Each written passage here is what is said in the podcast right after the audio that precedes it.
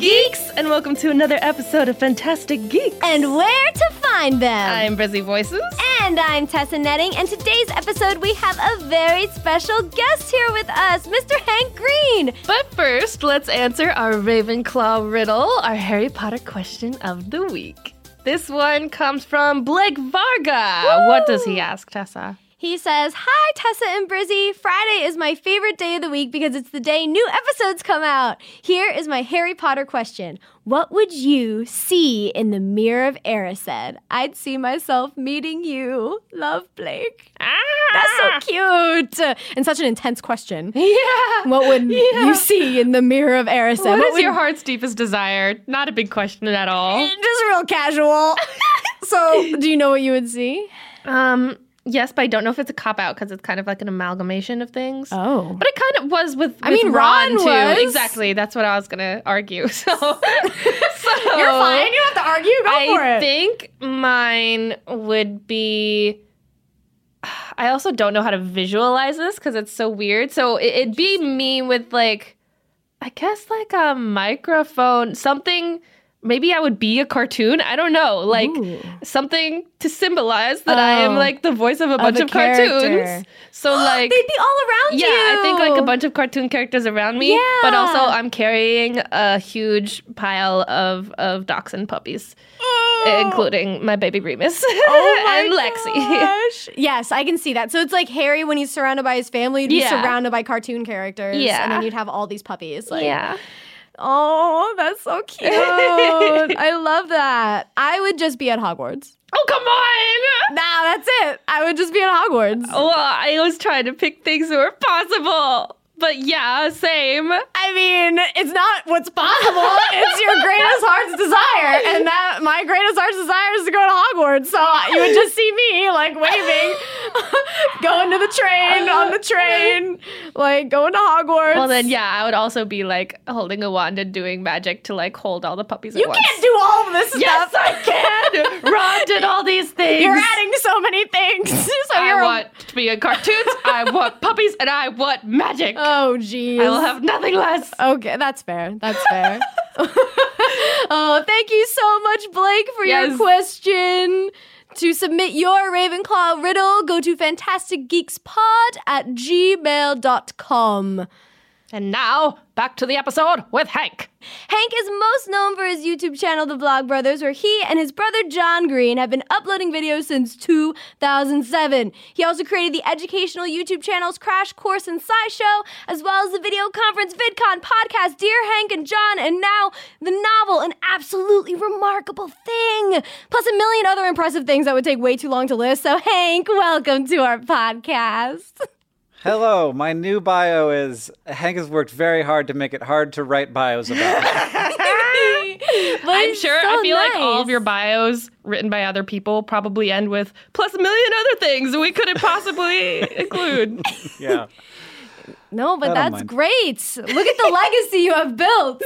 This is this is how I have chosen to live my life.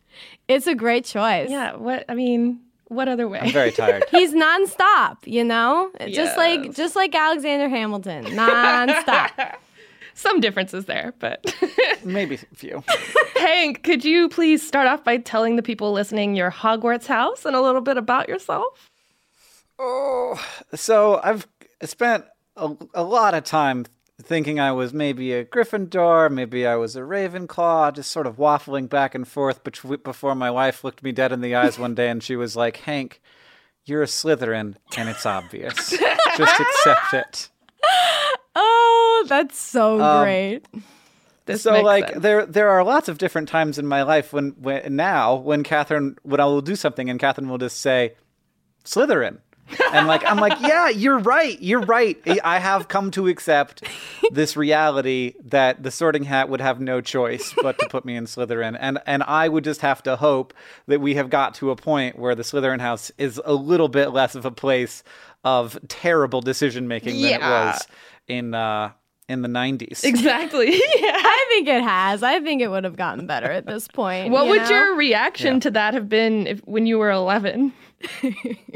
Uh, I I mean probably pretty negative, but like uh, I I mean it's just that oh god. I mean so so I think that like being ambitious and and even somewhat calculating is not necessarily like like hand in hand with believing that like how like who you were born as has an effect on who you will become and who your parents are is like Right. part of a moral judgment upon your character which is that like that's the part of Slytherin where I'm just like why did this have to be part of the I Yeah. see that like that in some ways that can be a really useful tool that bad people can use and Right. that is like a linky there but I mm-hmm. hope that that is, that is the thing that like I I would have had a very hard time with um because I like I do try to be a compassionate kind thoughtful person but I am also calculating and uh care a lot about my ambitions and etc Yeah,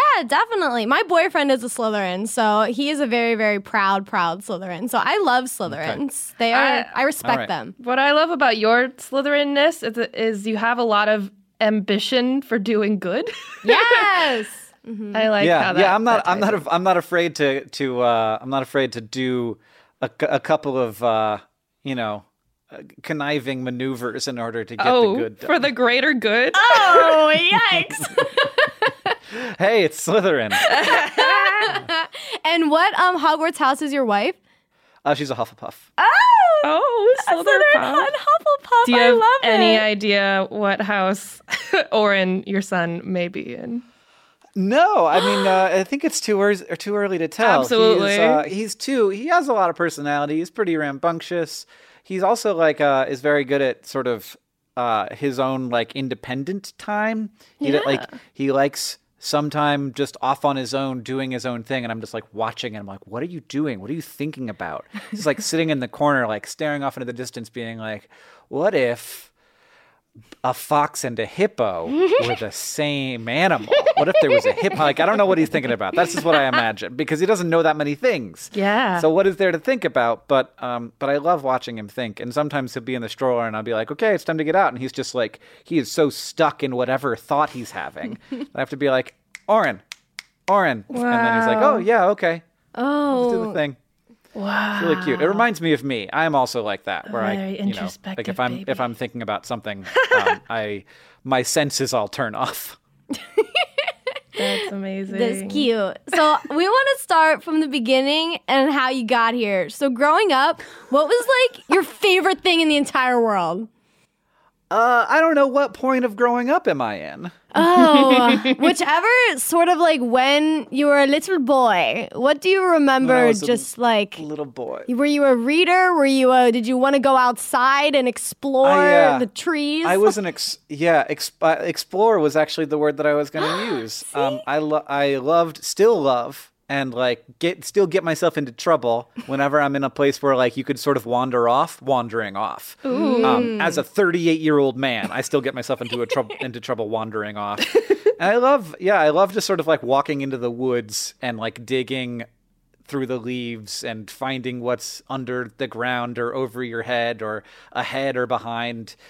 And uh, that is something I was really lucky to be able to do some. So I lived in in the suburbs in Orlando, so that was not like a, necessarily a thing that I could do all the time. But my dad bought this like weird trailer in the woods that we called the cabin when I was uh, when I was growing up, and we would go to the cabin in the Ocala National Forest, and I'd just go out into the into the woods and like get like cut up by thorns and get ticks and just find places and try not to like spook the neighbors who probably would shoot me because it was a pretty weird spot in the world and I yeah, I just loved it. And it was like we our, ours was like the last on the road. So if you went in the you know like in the direction the road stopped in, it was just nothing, um, except like you know occasionally you'd find something that someone built there at some point before any of this stuff was. And it's like find weird stuff in the woods. It's the best. Ah, you're such an explorer. He's, he's definitely a Thunderbird. yeah, for, maybe. for your um for your Ilvermorny house. We're definitely thinking Thunderbird here. At least I am. Cool. That's the best. but I also uh, I was also really into uh, sim games. So like SimCity, Sim Farm, Sim Ant, Sim Earth, Sim Oh my gosh. everything. Bef- uh, pre The Sims. Oh, that see, was sort of I was I, the I went to Sims. I I was like obsessed with the Sims. So you were obsessed with pre-Sim, like Sim City.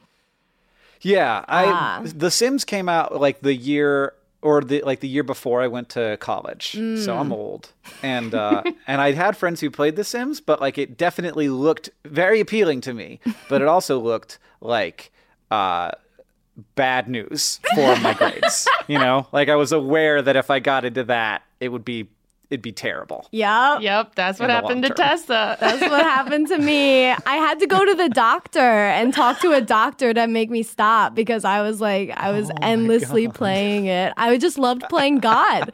I just loved it. I, I had to be oh my stopped. god. yeah, I just loved making like the fictional characters that I love, like Harry Potter characters, and making them. some of my first YouTube videos were Sims 2 Harry Potter videos. That's so funny.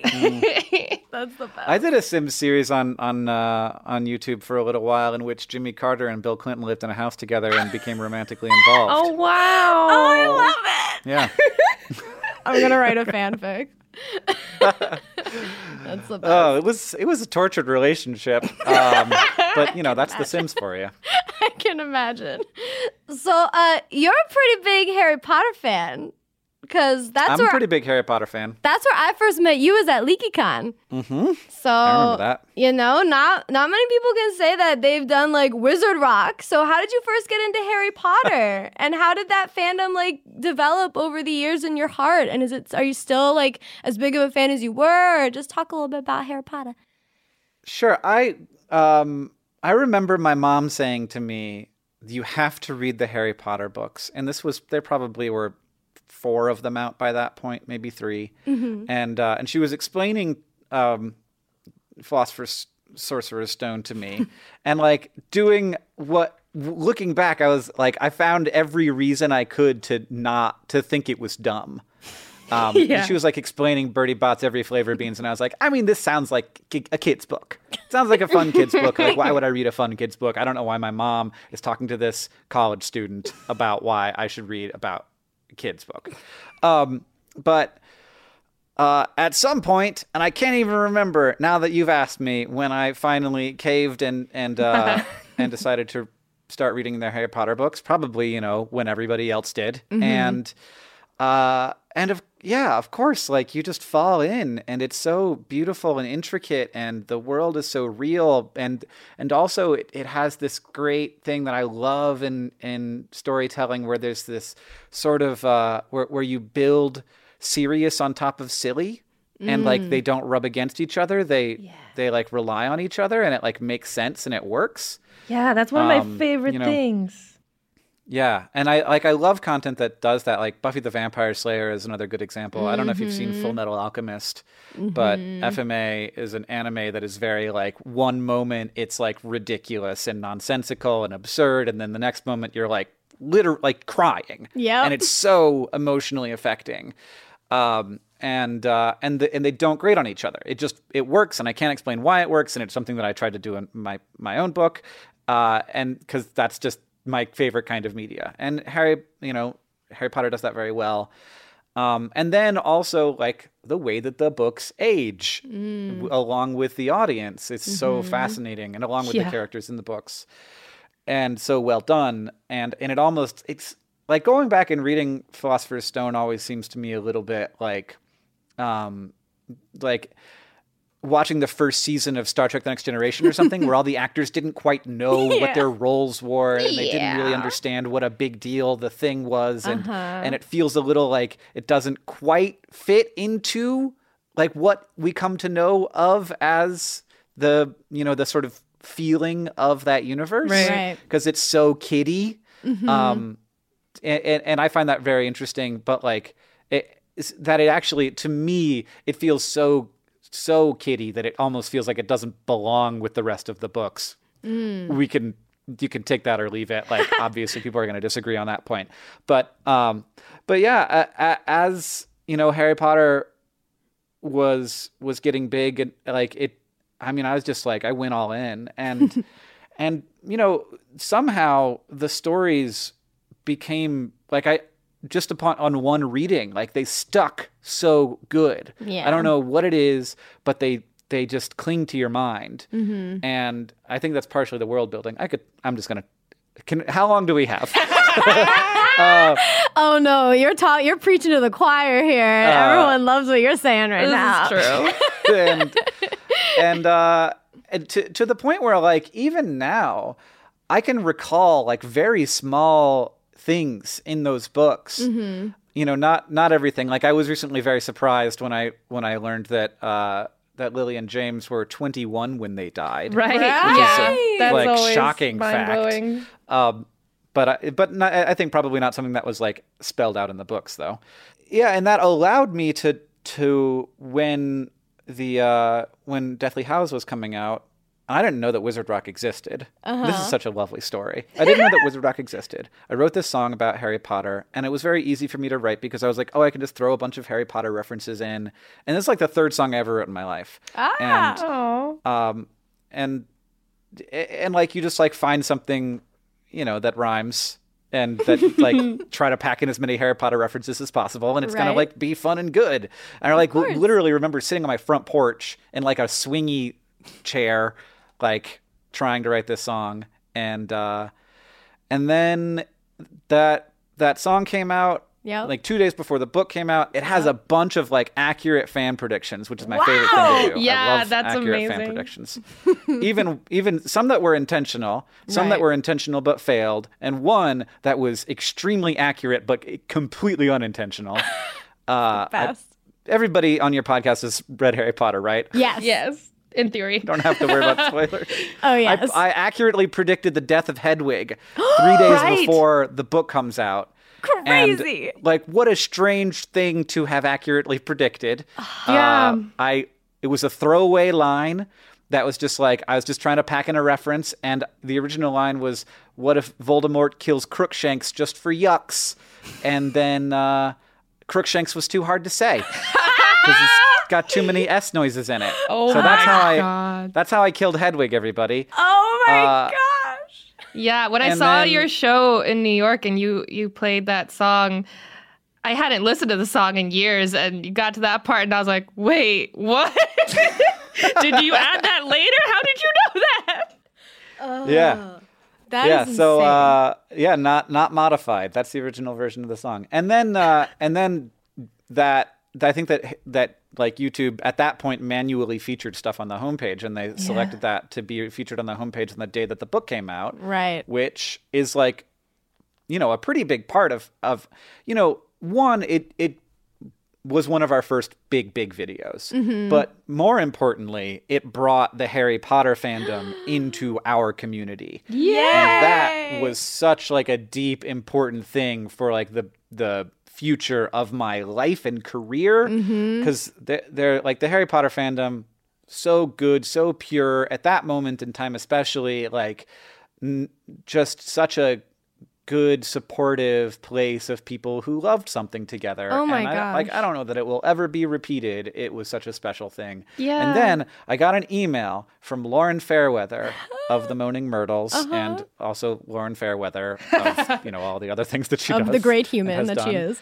um and uh and she said I just want you to know that like all of the wizard rockers consider you a wizard rocker. And I Oh. was like, what's that? That's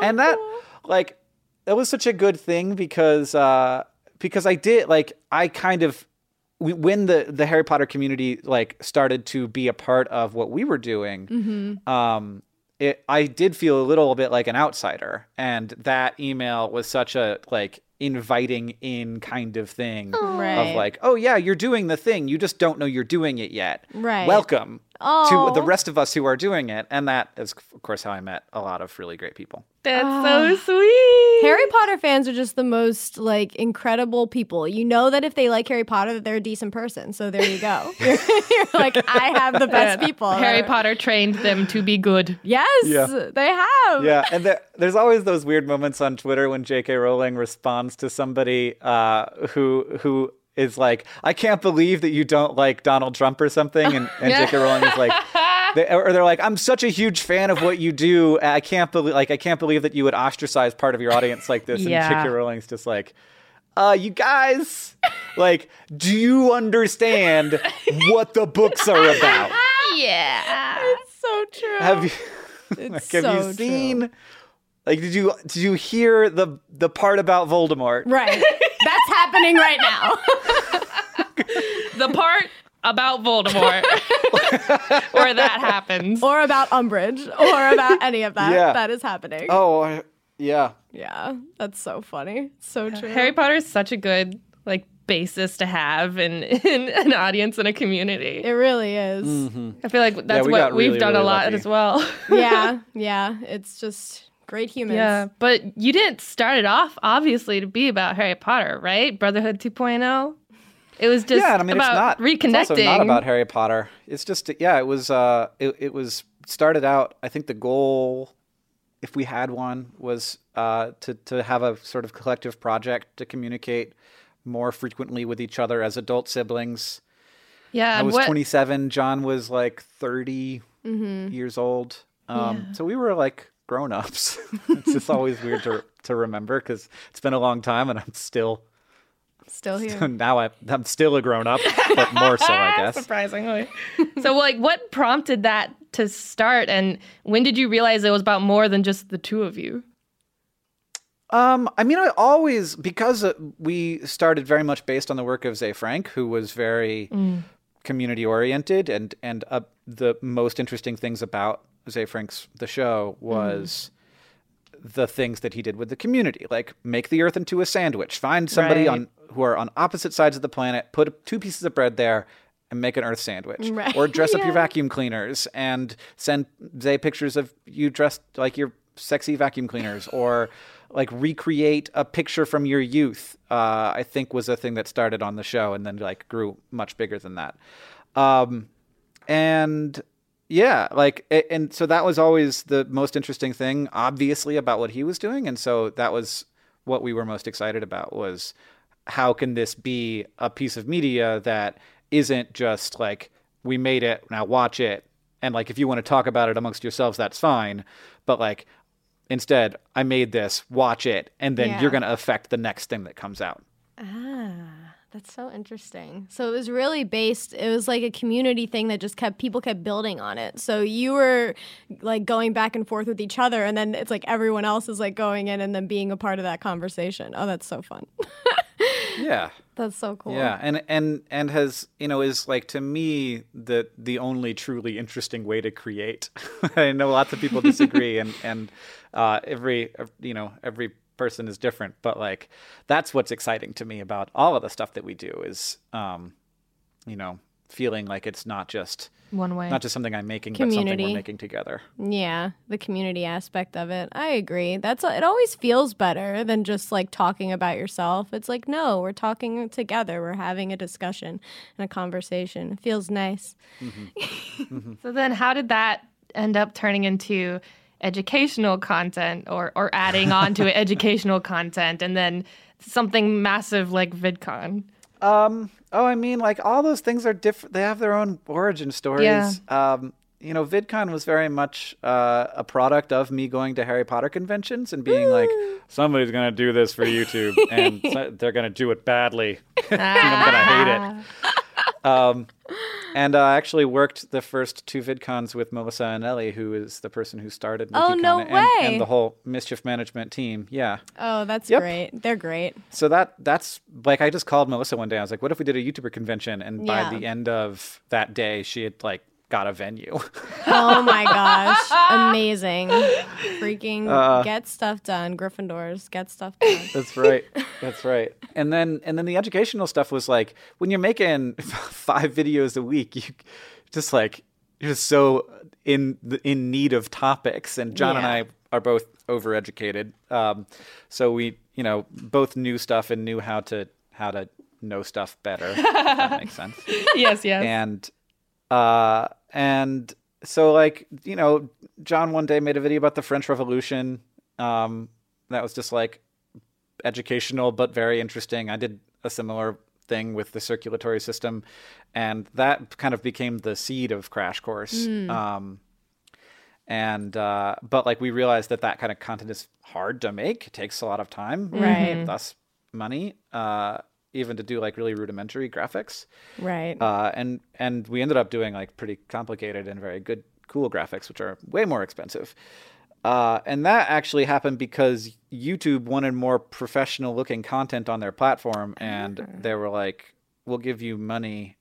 And the, the their their original plan was like, "We're gonna give a bunch, like a million dollars to a hundred different people." yeah. and those people are like Tony Hawk and Shaquille O'Neal and uh, you know like traditional mainstream celebrities. And then at the last minute, they came and they like talked to a few YouTube native people, and we were one of them. And they also Phil DeFranco. That's how SourceFed got funded. Yeah. And uh, I some other people did too. That shows that did ended up doing pretty well. I think the Fine Brothers maybe got some money and maybe Rhett and Link. And um, yeah, and that's how we started SciShow and Crash Course. Is they were like, "What would you do if we gave you a million dollars?" And we were like, "Whoa!" I mean, geez, that's a really big question. Uh, and and we were like, "What if it's less than that?" Oh my god. I don't know how to. I don't know what to do with that much money. Uh, so we actually got less than that. Um, uh, and uh, and we thought we were going to do either SciShow or Crash Course, but they were like, "What if you did both?" And we were like, "That sounds very hard." And they were like, do it anyway. Uh, it's crazy that like schools are using that. Is that like insane to Oh you? yeah. It's so great. I mean, that's the thing that I get stopped on the street for the most is people who are just like, "Oh, hey, thanks for helping me in biology." That's the best. you are Bill Nye Yeah. the Science Guy. That's crazy. It's a dream come true, man. Whoa. Living the dream. Whoa. Yeah. It's really weird to think about in like 30 years when people are going to think about you like we think about Bill Nye. Yeah, like Bill Nye Yeah. is like a hero to us. You are a hero Our to s- children. School childhood. That's I crazy. don't know. I like I I uh I sometimes search for my name on Twitter, just like not like at replies to me, but just my name, Uh-huh. and it is very often. So, and I I I have my excuse for this is that my book is out, and I want to because like people You're aren't fine, necessarily adding you when they're You're talking fine, about my book. Slytherin. Uh, but yeah, yep, I'm a Slytherin, uh, and yeah, and, and uh, a pretty frequent comment I'll be like, will, or a tweet will be like, "Oh my god, not Hank Green again." like the kids who are just like, ah, I have to watch this chemistry guy. And like, look, I get it. Like, chemistry is chemistry. Ultimately, I don't, I don't feel bad if somebody's like, oh god, I have to watch another chemistry video. It's like, yeah, okay. But I watching love it, but I videos don't in expect class- everybody to. That's the best. Are you kidding me? Those people are complaining and they shouldn't be. What would they rather do? Be doing the actual thing? No. Everyone always loved when a video came. At least I did. Yeah. And these kids spoiled. Yeah. They get in videos all day. Jeez. they just really Hey, want to be doing I the mean, science high school themselves. students. I don't know if you've noticed, but are they're whiny. They're They whiny are. people. they are. It's so true. At least, at least when I was in high school, oh man, the stuff I whined about is just it's terrifying. But to it was think. so important Ugh. to you at the time, though. It meant so It much. is. It was so funny. I just deeply hope none of it's on the internet. Oh, that's so good. Okay, so I have one question for you, Hank. Um, One so- question and one I question have one only. question, and this is the last question, and then I will leave. No, okay. Um, so you are all of these different things. You're a freaking YouTuber, business person, podcast. uh, Like the list goes on and on. But out of all the things that you do, what feels like the most natural to you, and what is the most challenging for you? Um, the natural thing is is making videos, like uh, writing, and I'm and this is definitely a product of doing it a lot. So Yeah. it's not like the first time I did it, it felt like putting on a old shoe or anything. Right. I an old shoe that you have worn a lot, not someone else's old sho- shoe, not some strange old shoe that you found at the thrift store. Yeah. That's what it felt. It felt more like putting on a strange old shoe that I found at the thrift store, and now it feels like putting on my shoe. Ah, it's now Um, your shoe. And and yeah, so like writing a script, recording a script, editing the thing, uploading it, reading the comments, like that just feels it feels so like good and comfortable. It's um, you know, and I I hopefully will feel like that forever and never stop doing it. I just it, I love it. Um, yeah. and yeah, and the most unnatural thing, probably, cer- certain parts of business are pretty unnatural to me. Right. Um, you know, like it's always very hard to give people bad news. Yeah. Um, whether that's like I found out that you're doing a thing that means you're going to get fired now, Mm. or whether it's like the thing that we're working on isn't working out and we're going to have to, you know, cancel the show, Mm-hmm. um, which we've done a couple times with projects. Right. Um, and like the, you know, and that, it's not like I don't know, it feels unnatural, but I think it mostly usually does. Like I know some people who like just that's not a big deal for them. They right. pretty, you know, super Slytherin about the whole thing. Um, but yeah, I never, I, I, making decisions that are for the good of the company, but Yeah. like are gonna disappoint human beings. Yeah. Those that's very hard. Uh, uh, that that sounds really hard. Yeah. Bless our lives. yeah. Not that we don't have to tell people bad news. Oh no, Yeah. I hate that. Uh, bless you. Hi guys, it's Brizzy, and today's episode of Fantastic Geeks is brought to you by the Burst Sonic toothbrush.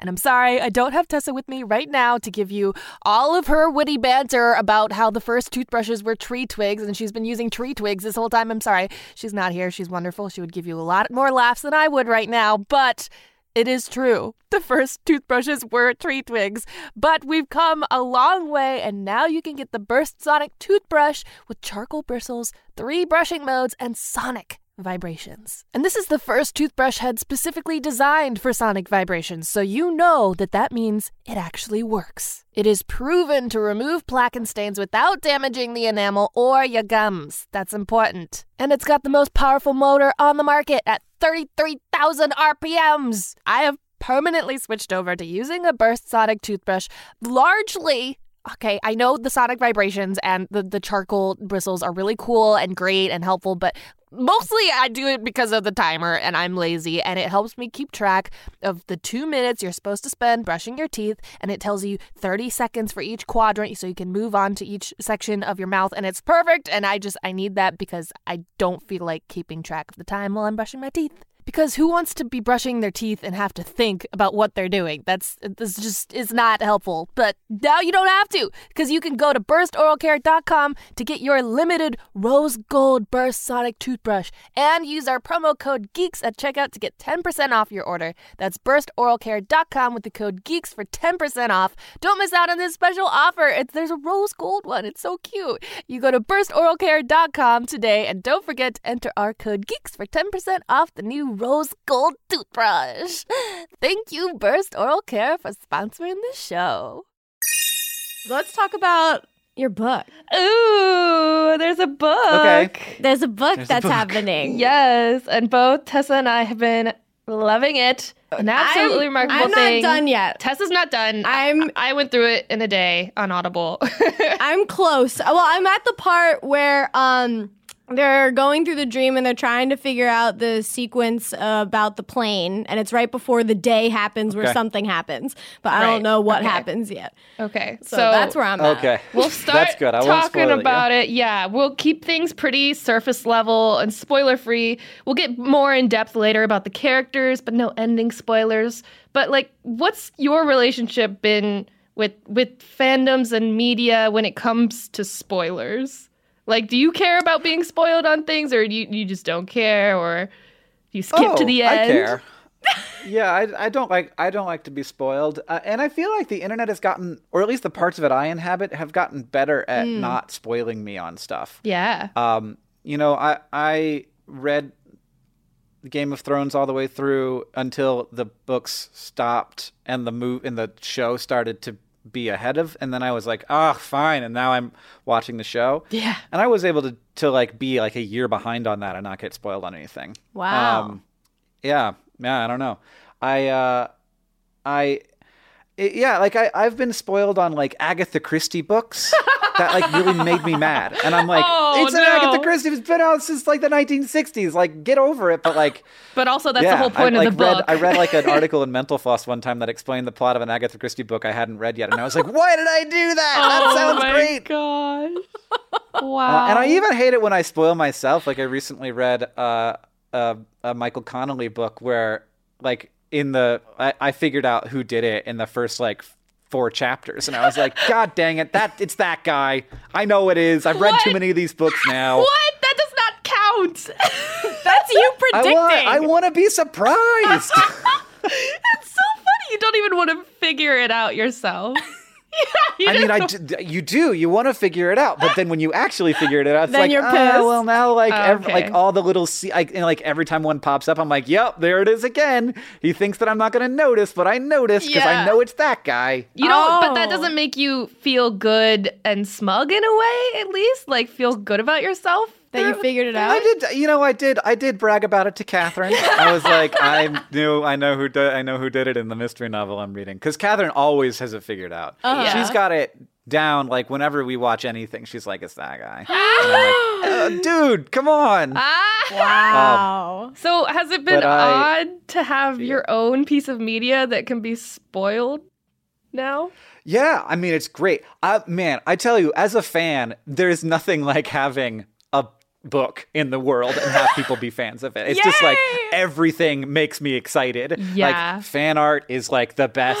it's so much better than fan art is so much better than having a book in Barnes and Noble to me. Yeah, That's yeah. like walking in and seeing my book on the shelf, I'm like, that's amazing. But Right. having somebody like draw something beautiful, like the lock screen on my phone right now. I have a two year old son. The lock screen on my phone is fan art of my book. I'm a Slytherin. Like Oh my gosh. Yeah, fan art and fan theories about a thing you're making is the Yeah. coolest. I'm in a D&D campaign right now, a live stream, and and like fan art of my character and theories about my character's background and stuff has been Yeah. just so fun. I love Yeah, just seeing what best. people think it is when I know what it is. Oh my gosh. Yeah. Do you right. like well, check it's also Tumblr? like I have, you know, and like there are enough seeds. Like there are a lot of open mysteries at the end of my book. I like to think that I tie up a great number of the loose ends, but there are, you know, things that aren't 100% explained. Mm-hmm. Um, and I love it uh, when people are are trying to to guess at the things that like I think if you like read the book carefully enough, you know the answer to the question. Right. And when they get it right, I'm very excited because Yeah. they don't know that they're right. I'm not going to like go out and tell them they're right, but like and I've had people ask me, "Am I right about that?" And I'm like, "You're going to have to wait and see the next book." and and like so the fact that like that that they're right about stuff is very exciting to me. Uh, and and I think like cuz they're they're not sure about it, like if they were certain and they're like, "Oh, it's so obvious." right. um, then then that would frustrate me. But like that they're asking each other and like trying to disprove each other. I just I like hang out in like Reddit forums and Slack channels where people are talking about my book and like silently watch. Yes. oh, that's so dream. fun. What but like how have you felt and how do you feel about what is safe to talk about in your book? Like when will you feel like I- you can say something openly about the ending of this first book, you know? Yeah, no, I like I try to not say anything. Yeah. I, I'm very frustrated just by like the information that is discovered in the first quarter of the book. Yeah. that um that like my publisher is like, but we can't market the book. Yeah. Like, you can't say like it's a story about a girl who gets famous on the internet because like that's what do you think when you hear that phrase? Right. Like Right. you don't think of the book that it is. Yeah. Exactly. And that was my experience to- reading it was that's all I knew. But it was so fun that way only knowing that. I knew Yeah. nothing. Yeah. I knew nothing. I think that that's I think that's better. Like, Yeah. like in my opinion, the book reads much better going Yeah. completely Yeah. dry. But like, I understand that that's not how you market. a Yeah, book. but then it's like Right. So how do you I get it into the hands of people It's who would about want a, a girl who gets famous on the internet and it completely destroys her. it? yeah. And then, uh, and then, if people are still skeptical, I say, and there might be aliens. Then Yeah, because like, how do you, you, get make a good sure? enough picture that you can make a, a good, I think, a good judgment on whether or not you want to read the book. Yeah, a good like there might be aliens might help. yeah, Yeah. because they don't know for sure. Maybe you're just joking. Yeah. Who knows? Yeah. There might be. 'Cause Hey, how I do you mean, get in I the hands still of people? like th- it might be aliens. Even at the end of the book, it might be aliens. Yeah, Might be aliens. Ugh, everything who might be kn- like, I don't aliens know. though. You I don't never know.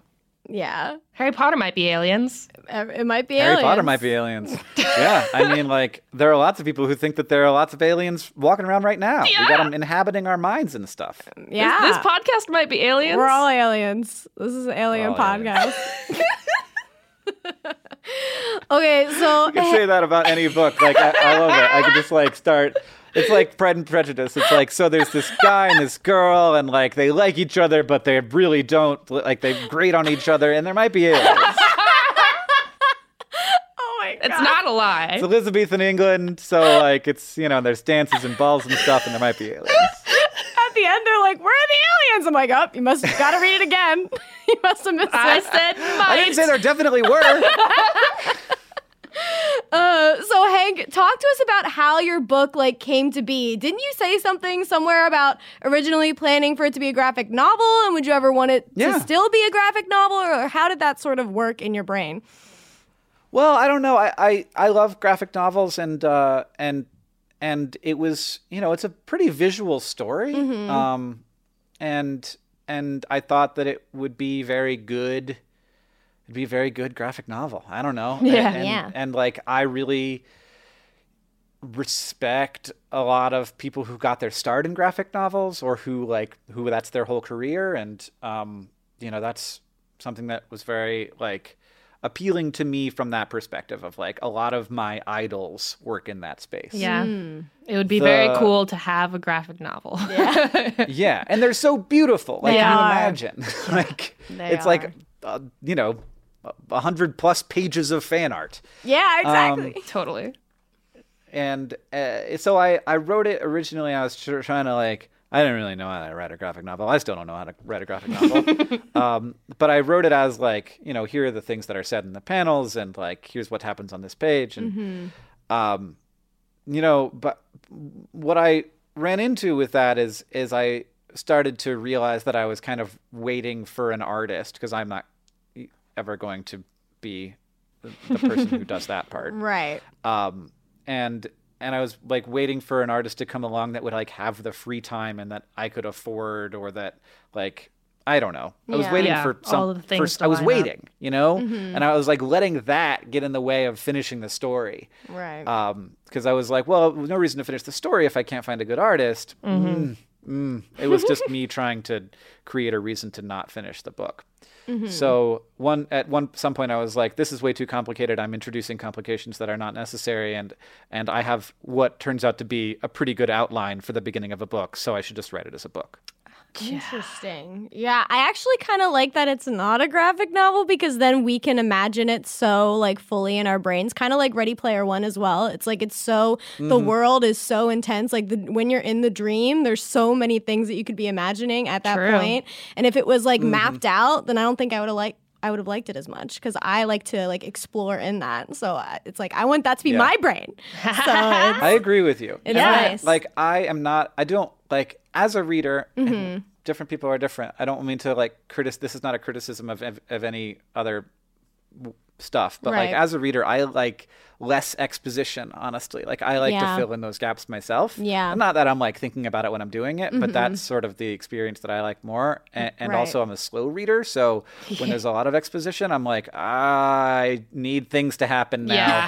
So I'm more of a thing thing happeny kind of writer because I'm writing what I want to read. which Maybe is that's why I love thing- it. Yeah. Because I'm the same way.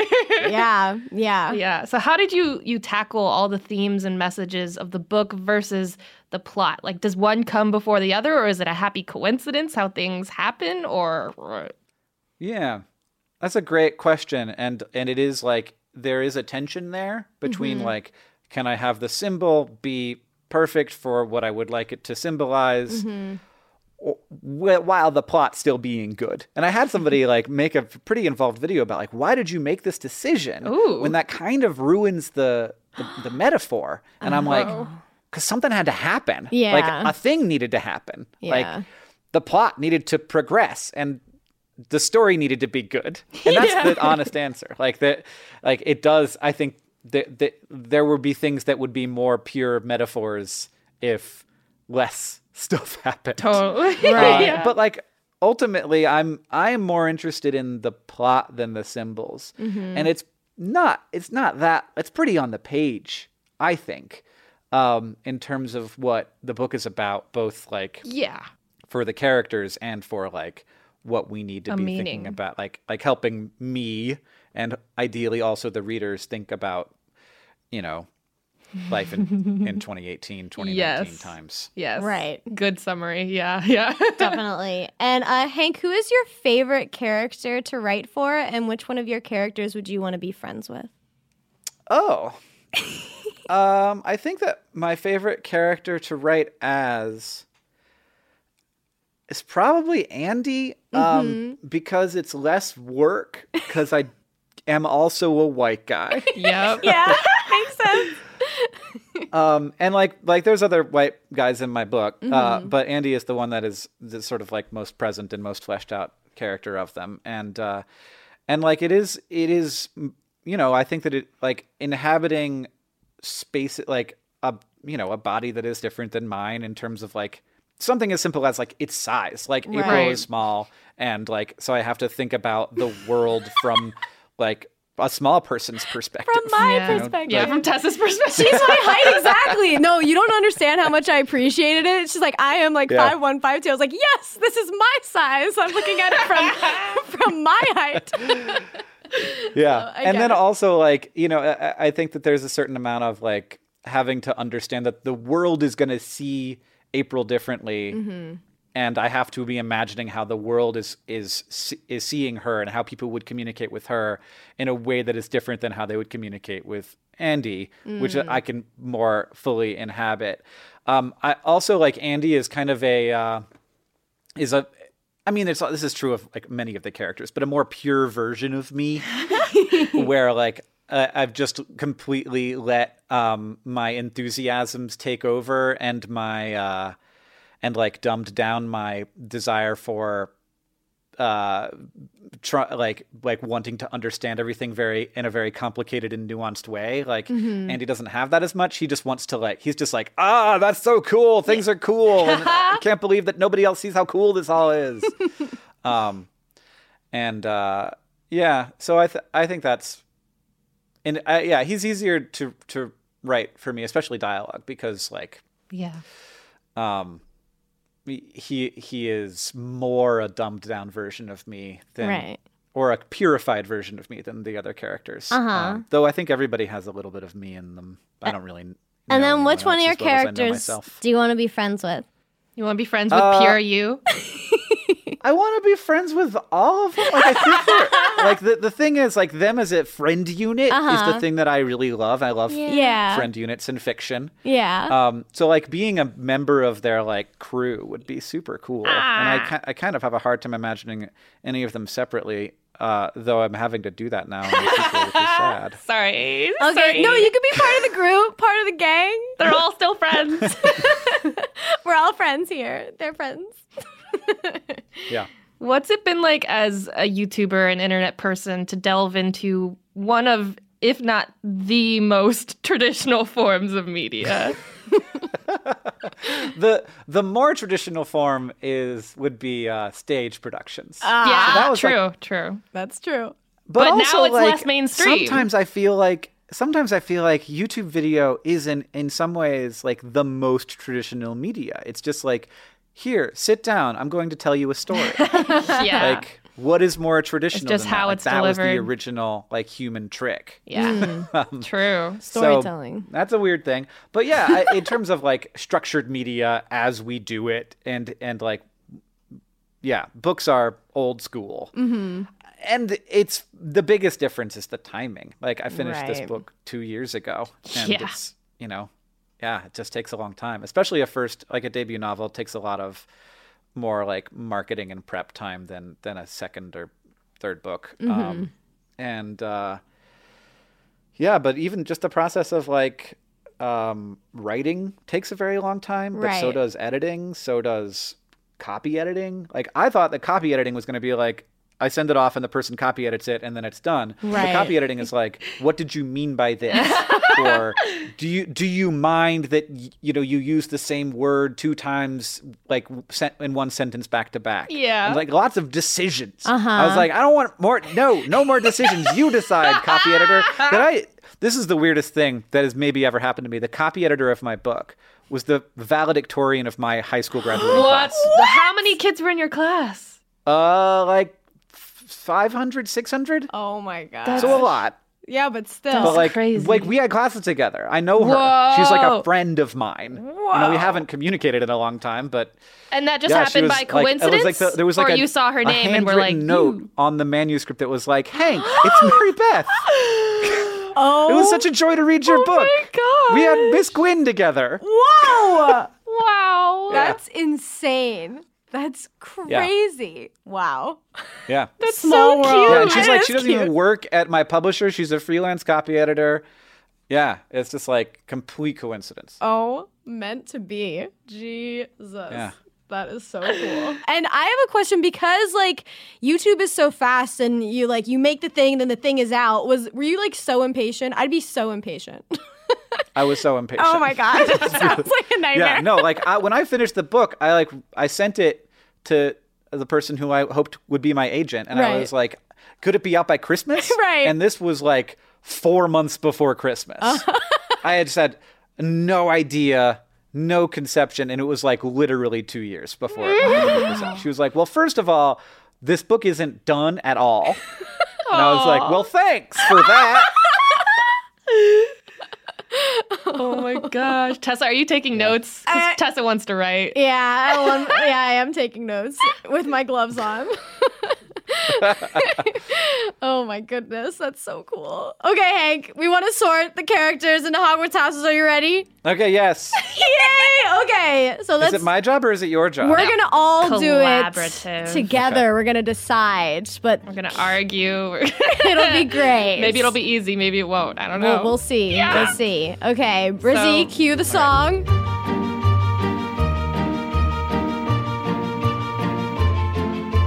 There's nothing hidden in your head the sorting hat can't see. So try me on, and I will tell you where you ought to be. It's sorting time! Let's sort some characters from an absolutely remarkable thing into Hogwarts houses Gryffindor, Hufflepuff, Ravenclaw, and Slytherin. So, first up, obviously, the main the main girl, April May. What are we thinking? oh my god, I'm already like, dang it. Freaking Gryffindor, that's what I think, but You think? Oh, I think. What do you think? I don't think. I feel think like she a could be- Slytherin, man. I You feel like Slytherin? she could be anything but Hufflepuff.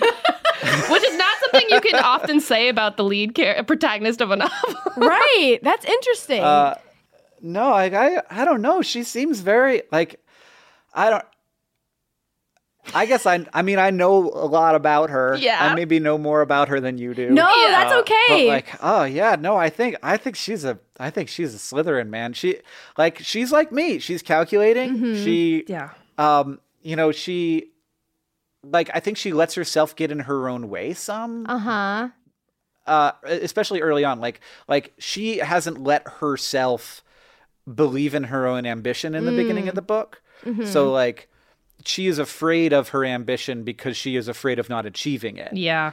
And and that it makes her pretend like she is not an ambitious person. Yeah. So she like settles for. So I fell for the she thought- Gryffindor trap. That's what you're saying. Oh my god. Yeah. I did. yeah, and and and like as soon as she sees like a path to power, she's like on it. That's Yeah. true. That's true. Once she sees it, then she jumps on it. Yeah. I was just thinking because she's so rash sometimes with her decisions. She just like goes. Oh, but, Oh, yeah. But that's really She more does- in the beginning. She, she does have that uh, Harry Potter crew uh, fault where it's like, should we call a teacher? Yeah. No, let's go hide underneath the three-headed dog. It'll be fine. exactly. Yeah. So that's kind of where I was thinking, but I think you're totally right because once she does like is in that position, like she Slytherins all the way. she slithers in. she sl- she slithers in and slithers just in. keeps going. so yeah, let's call her Slytherin. Yes. Okay. Wonderful. Great. Andy. Oh, is he a puff? He might be he a puff? Ravenclaw He or might puff. be a puff. I don't know if he's I he might- Ravenclaw. I think he's more of the puff of the group. I think he might. I think he might be a Hufflepuff. Like he does kind of get pushed around some. and, just- Oh. Yeah. and like, yeah, I'd like to see him. I'd like to see him stand up more. Um, as a, as a friend of his. As a part of the group. Um, yeah, and I think like it takes it takes a little more work to thrust him in And Mm-hmm. he makes a really like a like a really important decision early in the book to like not be the one. Yeah, totally. Right. So- Very pure, very puff. I think he was a puff because he's like he's like the he has so much heart. He's always asking people how they are. It's like, are you okay? How are you doing? Like about how things are going on. And he's just like really hardworking as a puff. You know, I I think he's Yeah. just a great Hufflepuff friend. He's a good friend. Yeah. So can we Yeah. sort him into and it puff? takes uh, so the thing where it takes a lot of courage to stand up your to your enemies, but Yeah. Mm-hmm. even more to stand up to your friends. And uh, Andy totally doesn't do that, my god. which is like because otherwise I like it, part of me is is thinking Gryffindor, and I Uh-huh. think there's certainly elements, but like that that part makes me think. he doesn't. He doesn't. He doesn't quite have that lion in him. yeah. I think I think he's just a, like a Hufflepuff hero. Yeah. Okay, can we sort him Yeah. into Hufflepuff? Yes. Yay! Okay. Yes. Maya. Oh, she she's Ma- she's definitely a Gryffindor. I uh, No. No, I think you're right because she clashes a lot with April. And it's like a yeah, yeah. classic like Slytherin Gryffindor head to head head butting. Okay, yeah, that makes sense. I kind of see that. that you makes sense. Yeah, I mean, I like I kind of built it that way, especially like very late in the book. Mm-hmm. Um, there is a good stand up to your friend moment, Uh-huh. um, and uh, I don't know. That's a, that that like Neville man. Neville is such like a, a, uncharacteristic Gryffindor, and then Yep. it's like the, the certain things that you see, and then of course, then he becomes hot and he gets a sword. um, and yeah, that that's that that is like those extra ten points to Gryffindor at the end. There, Yeah. it's a big deal. Mm-hmm. Though it does seem like definitely cheating, Dumbledore. Oh yeah, he was in the pocket of Gryffindor the whole time. He loves Gryffindor the most. It's ridiculous. It's He, ridiculous. he just wants it for his own house. Bitter. Bullshit. Yeah, It is. You're such a pissed off Slytherin. It's the best. This is bullshit, man. This is bullshit. Slytherin should have won. They had the most points. I agree. okay, so wow, we have a Slytherin, a Hufflepuff, and a Gryffindor. Hank, this is great. You know, And you how- know No, what I, mean, I think we're getting. it getting might be almost as if I planned it. Oh! so smart. Because who's next? Miranda! And who's Yeah. she? She's the freaking Definitely. Ravenclaw. yeah. She Yeah. is. She's wonderful. I, Definitely she, Ravenclaw. she was like my favorite character too. Oh, really? Yeah. I love her. She's yes, great. she's the best. She reminds me of like her if Hermione and Luna were combined as a, as a character. so I'm like, she's the best. Oh. Oh man, that's great. Yeah, because those That's are my great. two And- favorite Harry and- Potter characters. So you did it. Yeah. Wow. Um, book two, Miranda is so great. I'm loving her storyline so Oh, much. I'm sorry. That's a terrible thing to say about a book that's going to take a long time to come out. That's okay. It's making me so hype. I love it. Because she's my favorite. Yes. That's amazing. Okay, good. Look at this. Four houses, four friends. Such Okay. a good And, yeah. group. And Robin is still just sitting on the outside. Oh, yeah. Is he the squib? no, that's not nice. no, oh my god, that's terrible. I hate it when you say squib I when we I don't know what to say. I always throw it in and it makes Brizzy mad. It's a cop out. You can't say squib. okay, okay, he's not a squib. Okay, he is. Hmm. Uh, Puffer Griffin. Uh, no, sorry, Puffer Ravenclaw. Yeah, I think I've, I've I I feel Hufflepuff. Yeah. I think you know. Puff as well because he's again he's like that Hufflepuff hardworking where he's always Yeah. like Yeah. you know and Doing he's, his job. He's like good social glue, and he's always like he just wants to help. Mm-hmm. Yeah. He's yeah. very he just wants to help. oh. He wants to be a part of it. Yeah, no, he's does. great. He's he's a good boy. He's a, he's a good puff. Okay. yeah he's a good like Cedric Diggory. Yeah. Yes. Yes, yes, That's a good like image to picture as well. definitely, yeah. definitely. He's also hot, like Cedric. Yeah. Exactly. Those hot puffs, man. they hold the group together. Okay, so next we have Jennifer Putnam. oh wow, so difficult. Oh, so hard. Who do we think she is? Hmm. she is I, obviously. I don't, like I don't know. Maybe there's something in there that isn't Slytherin, but I don't know what it is. I don't, I don't think there's anything there. I think Yeah. she's Slytherin. Yeah. Uh, she is Yeah. so accurate as well to like Oh, yeah. Hollywood, Hollywood agents. It's ridiculous. I mean, I like ran it by my agent friends, and they were like, I, I didn't tell, I didn't like, re- like tell them all about the character. I Uh-huh. told them some of the things that Jennifer Putnam does, and they were like, Yeah, yeah, that's stuff that we'd do. Not like us. Like I wouldn't do it, of course, but I could see that happening. Wow. Yeah, it was so on point. It made it so much more believable to me, actually. Like Yeah. when her decisions, I'm like, yep, that would happen. Yep, she would say that. Mm-hmm. Yep. Oh, so yeah, just Slytherin. Makes me so mad still. Yeah. And then last we have Pita. Pizza Patrick Wiki. Pizza, pizza, pizza. Is he anything? Yeah, I mean, he's like the most Slytherin that you can be. I think he is the ult. He is Salazar. Slytherin. he is just. He's definitely got s- some Gryffindor in there, though. That's true. He has some Gryffindor. Yeah. But I think it's just like it's like it's it's a Slytherin battle. It's like Slytherin versus Slytherin. Yeah. You know, Yeah. it's it's that Slytherin. Well, what I yeah, I it's yeah, and I think that that like I think that's a lot of like modern stories. Like it, you look at who's, you know, running things. I mean, when I say a story, I mean like real life. Like you look at who's running things and it's like it's people who are willing to make compromises, you Yep. know. Yep. And uh and who are, you know, like also willing to like have their life be a lot worse in order to get power. Yeah. Mm-hmm. Yeah. That's something that always amazes me about politicians. I'm like, but your life is so much worse now. Yeah. Like yeah. back before you did this job, your life was better. Yeah. Why are you doing this? Mm-hmm. Yep. But it's that's that ambition that's fueling them. It's that power. They're hungry for it. That's what. Yeah. Oh, it's so true. oh yeah, my and also like the desire to do good. Like there is a little bit of that, and I think that Peter has that too. Like he believes that he's doing good, Yeah. and uh, also a very a very interesting character to explore more. Um, that I'm excited to do in the second book. Hank, you're getting us too excited for the second book.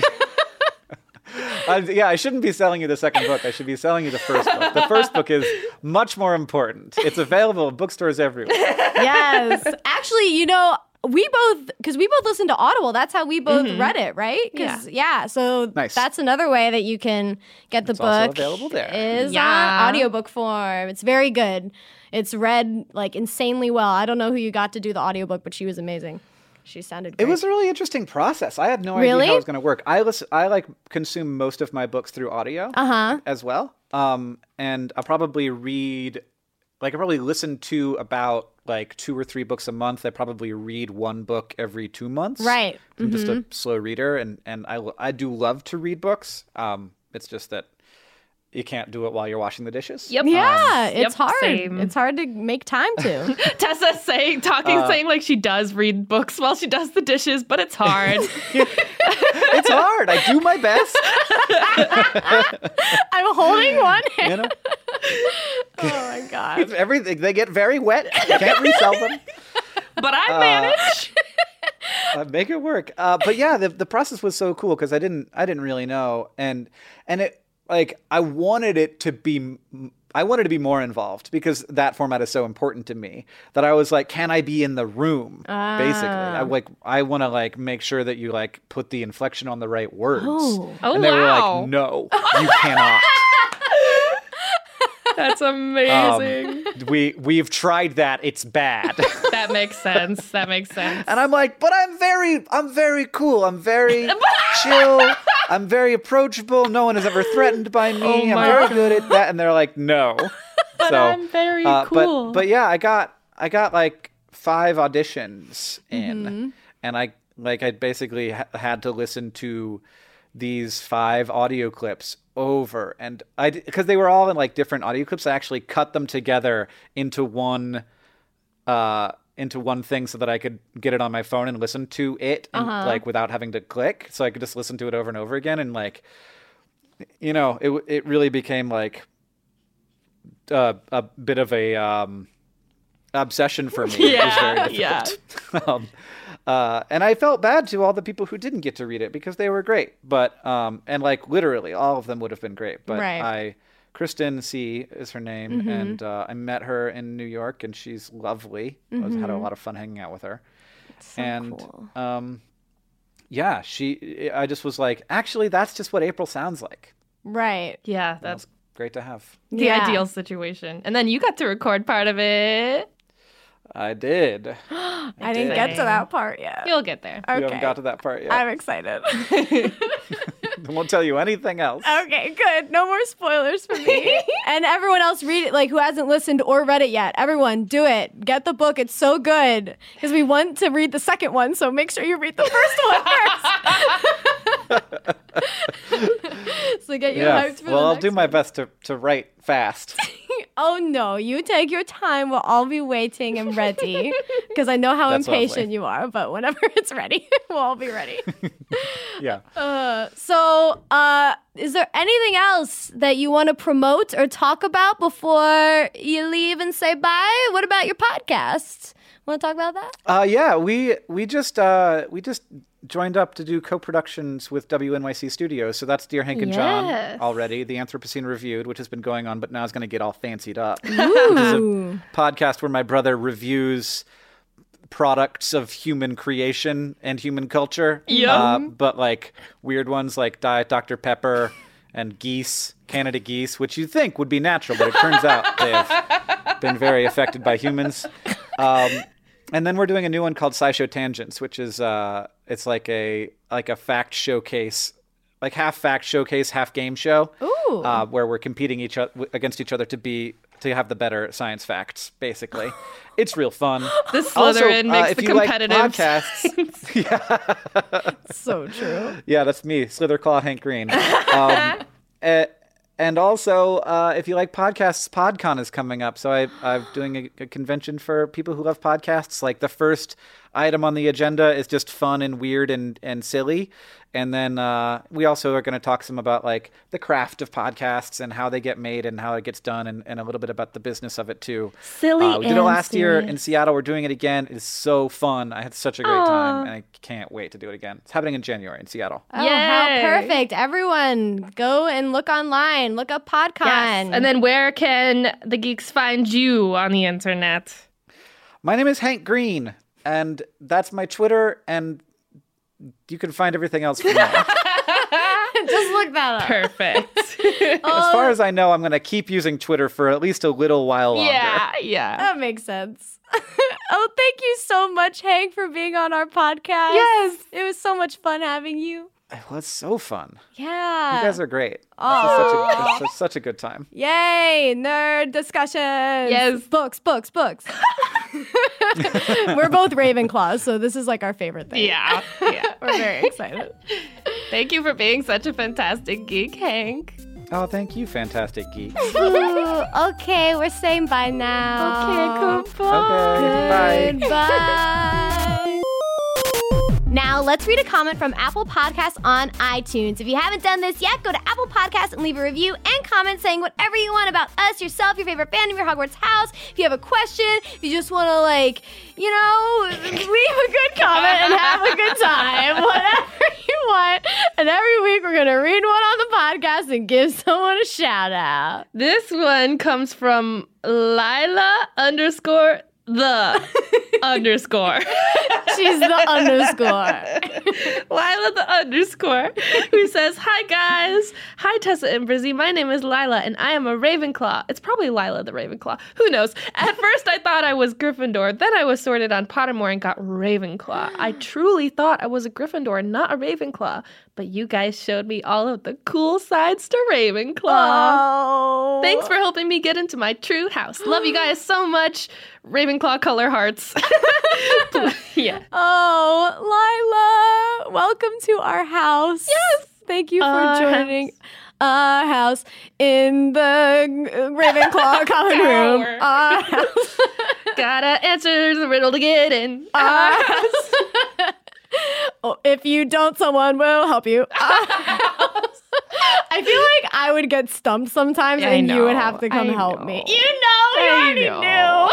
but then sometimes I would think of a really like stupid answer and it would be right. Yeah, And then they'd be no, like, yeah. The the raven, the eagle on the door would be like that. That's not. Ugh, I guess it works. Yeah. and then I'd be like, I'd be like, yes, that would I'd so be like not the technical answer, but like it works. or if there was like a really, really like out there one and you like all the technical Ravenclaws couldn't get it, then I would come in and be like, it's the grass. And they'd be like, and then they'd let everyone in. And everyone would be like, wait, what? That doesn't make any sense. wow. Yep. So I fully believe that. we all have each other. Lila, thank you so much. Yes, thank for you for your comment. Ugh. Again, if you guys will make sure to review and comment on Apple Podcasts, that would be amazing. It really helps us out and helps the podcast out, and we really appreciate everyone who's left the comment so far. And I think that's it. Thank you guys so much for listening to this absolutely remarkable episode of Fantastic Geeks and where to find them. And don't, forget, to be awesome. You are a fantastic geek. Goodbye.